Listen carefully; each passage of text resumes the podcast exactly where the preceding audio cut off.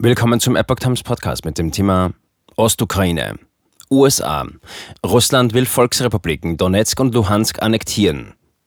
Ein Artikel von Epoch Times vom dritten Mai zweitausendzweiundzwanzig.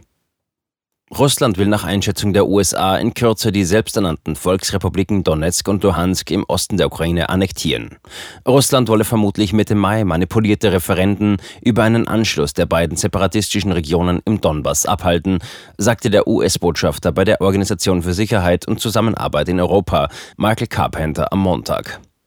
Ein ähnliches Vorgehen sei in der inzwischen von Russland kontrollierten südukrainischen Region Cherson geplant, wo Moskau bereits die Nutzung des Rubel als Währung durchsetzen will. Carpenter betonte, solche gefälschten Referenden würden nicht als legitim angesehen, so wie bereits das Referendum zur Annexion der ukrainischen Halbinsel Krim im Jahr zweitausendvierzehn.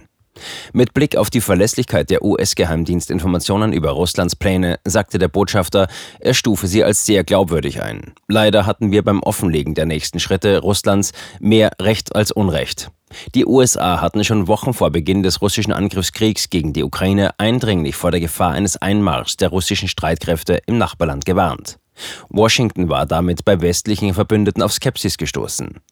Separatistenrepubliken von Moskau anerkannt. Der russische Präsident Wladimir Putin hatte am einundzwanzigsten Februar die Anerkennung der beiden Separatistenrepubliken Luhansk und Donezk durch Russland verkündet. Drei Tage später, am vierundzwanzigsten Februar, begann der russische Angriffskrieg gegen die Ukraine.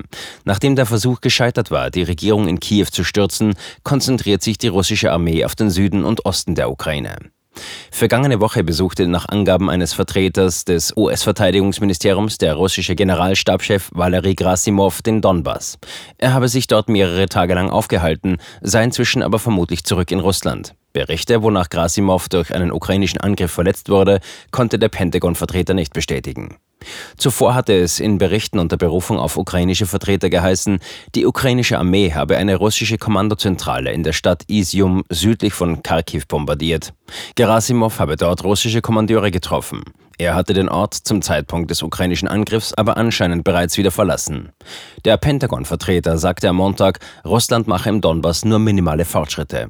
So würden russische Soldaten einzelne Dörfer einnehmen, die Kontrolle dann aber wieder an die ukrainische Armee verlieren.